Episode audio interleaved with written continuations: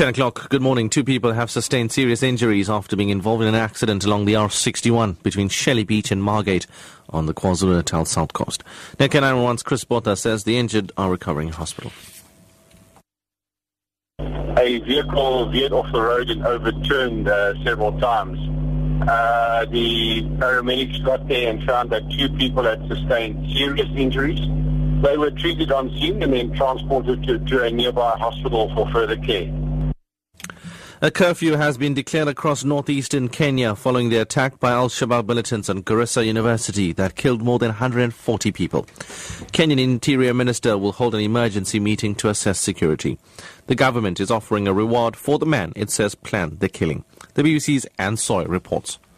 Dozens of people are standing in small groups outside Garissa University College discussing in low tones what has been a shocking incident. A day-long siege at the campus claimed the lives of many students who had come from all over the country to study here. This is the first university in a region that has remained marginalized since independence. This attack threatens to derail the early signs of development. Already, a university staff union has threatened to withdraw their members unless the government can guarantee their security. Houthi rebels and their allies in Yemen have stormed the presidential palace in Aden following heavy clashes. The rebels pushed through to the heart of the port city using tanks and armored vehicles, despite airstrikes by a Saudi-led coalition. At least 44 people have been killed in the violence, including 18 civilians. Separately, a Saudi border guard has reportedly been killed by gunfire. It is the first known Saudi fatality since it began an air campaign against the Houthis last week. The BBC's Sebastian Usher reports. The people of Aden have found themselves in the past two days in the middle of a raging civil war. Heavy gunfire and shelling has scarred the residential and commercial heart of a city that has usually escaped the instability and violence elsewhere in the country.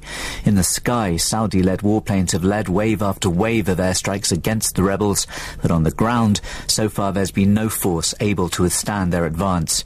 Their seizure of the presidential palace may turn out to be only a symbolic victory, but it will raise the pressure on the Arab coalition ranged against them to commit ground forces, with all the added risks which that could bring. And finally, US superstar Chris Brown pulled out all the stops when he performed in Johannesburg last night. The Grammy winning artist pleased his fans with strong vocals and entertaining dance moves. This is Brown's second time in South Africa. He first toured the country in 2012. These fans were impressed with the singer's performance. I enjoy Chris Brown. Unfortunately, I couldn't see August because we were late. Golden Circle, no tags. Start again. To dance with him. No, he was really awesome. He was really good. He's extremely talented, hey? I think he was better this time than the, the, the, the last time he was here.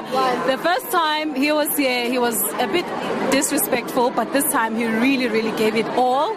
He was on point. Top story at 10 o'clock. Two people have sustained serious injuries after being involved in an accident along the R61 between Shelley Beach and Margate on the KwaZulu-Natal south coast.